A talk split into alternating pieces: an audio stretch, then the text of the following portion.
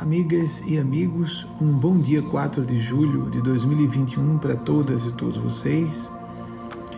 É, a espiritualidade amiga, sobre maneira Eugênia Spásia e Mateus Anacleto, pediram esses dois espíritos em nome dessa comunidade de seres condutores da humanidade terrena que eu lesse para vocês a psicografia ainda no seu original manuscrito que acabei de receber ao ser publicada a posteriori, pode aparecer com algumas pequenas alterações decorrentes de revisão vernacular e ou conceitual.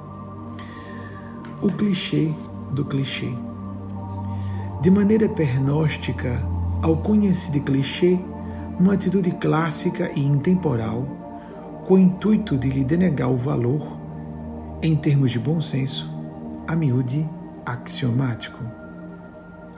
Trata-se de uma perspectiva cínica e nihilista que tem por escopo atacar tudo que imprima propósito e significado à existência humana, movida por intenções inconfessáveis, inequivocamente pejadas de malevolência.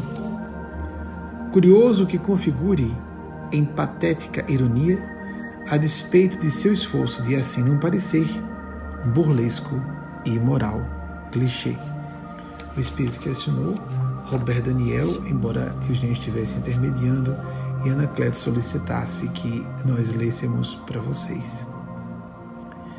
Nesse 4 de julho, pedem principalmente eles dois, Eugênia e Anacleto, 4 de julho, em que aniversariamos a Revolução Americana, 4 de julho de 1776, que nós que compomos o novo mundo, as Américas, por assim dizer,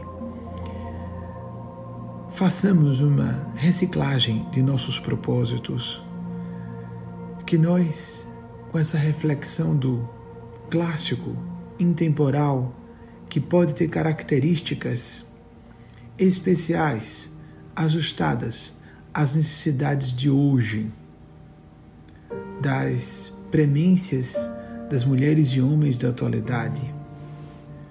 E também de acordo com exigências de uma legislação local, de um conjunto de valores de uma cultura organizacional, por exemplo, mas sempre com o propósito de descobrir qual é esse eixo de princípios que estejam presentes em nossos corações e consciências, para que erremos menos e acertemos mais. O intemporal que deve se fazer inamovível, porque inegociável. Aquilo que sabemos que concerne a nossa integridade moral. Aquilo que tangencia ou que nos diferencia de psicopatas animais ou inteligências artificiais. Juízo de valor.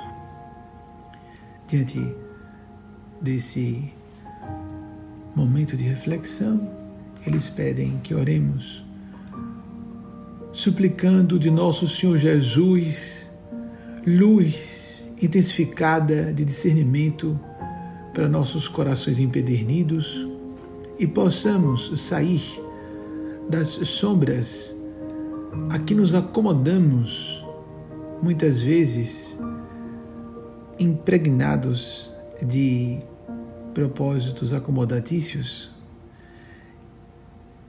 Pedimos a Jesus que nos ajude a sair das racionalizações, a apresentação de justificativas inconsistentes, os pretextos astutos para não fazermos aquilo que sabemos de antemão ser o nosso dever. Compor o quadro de nossas responsabilidades pessoais. Jesus ajude-nos a sentir isso com mais clareza, apresentarmos menos desculpas e a nos posicionarmos com mais clareza em todas as situações da nossa condição humana dentro ou fora da matéria densa, mas sempre com clareza de intenção de o melhor fazer, não só a benefício próprio e de entes queridos, mas do bem comum. Porque se não houver o foco no bem comum, o bem individual também perecerá inexoravelmente. Senhor Jesus, ajude-nos a sair dessas trevas a que nos confiamos nesse período que é cíclico, histórico, de obscurantismo que atravessamos, com negação até da ciência, em suas assertivas mais categóricas em assuntos sérios como de saúde pública.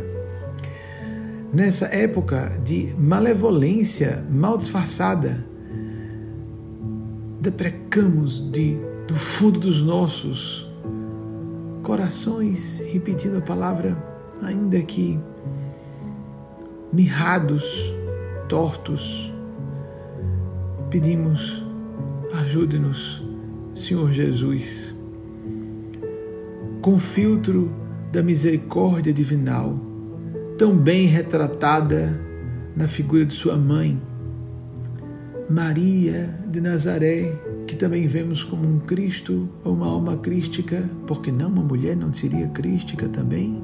Qual o problema de uma figura maternal não poder ser exalçada à mesma condição crística? Ou estaríamos depreciando a feminilidade e a divindade, negando-lhe um valor tão importante que até na condição humana existe todo o universo da feminilidade? A misericórdia que Maria de Nazaré tão bem representou ao fazer uma intercessão por um grupo de pessoas embriagadas numa festa de casamento e o Senhor disse: Mulher, que temos com isso? Mas atendeu-a. Voz da misericórdia que ela se fazia. A mesma mulher que no livro de Gênesis, aquela mulher, por isso chamando ele sua mãe de mulher, que foi profetizada por Yahvé. Porém, inimizade entre ti, a serpente do mal, e a mulher, a mulher. Evocamos Sua presença também, Maria Cristo, para que saiamos dessa obscuridade nos próprios mundos interiores nossos, para que possamos também ver e ajudar fazer acontecer a luz fora de nós. Assim seja.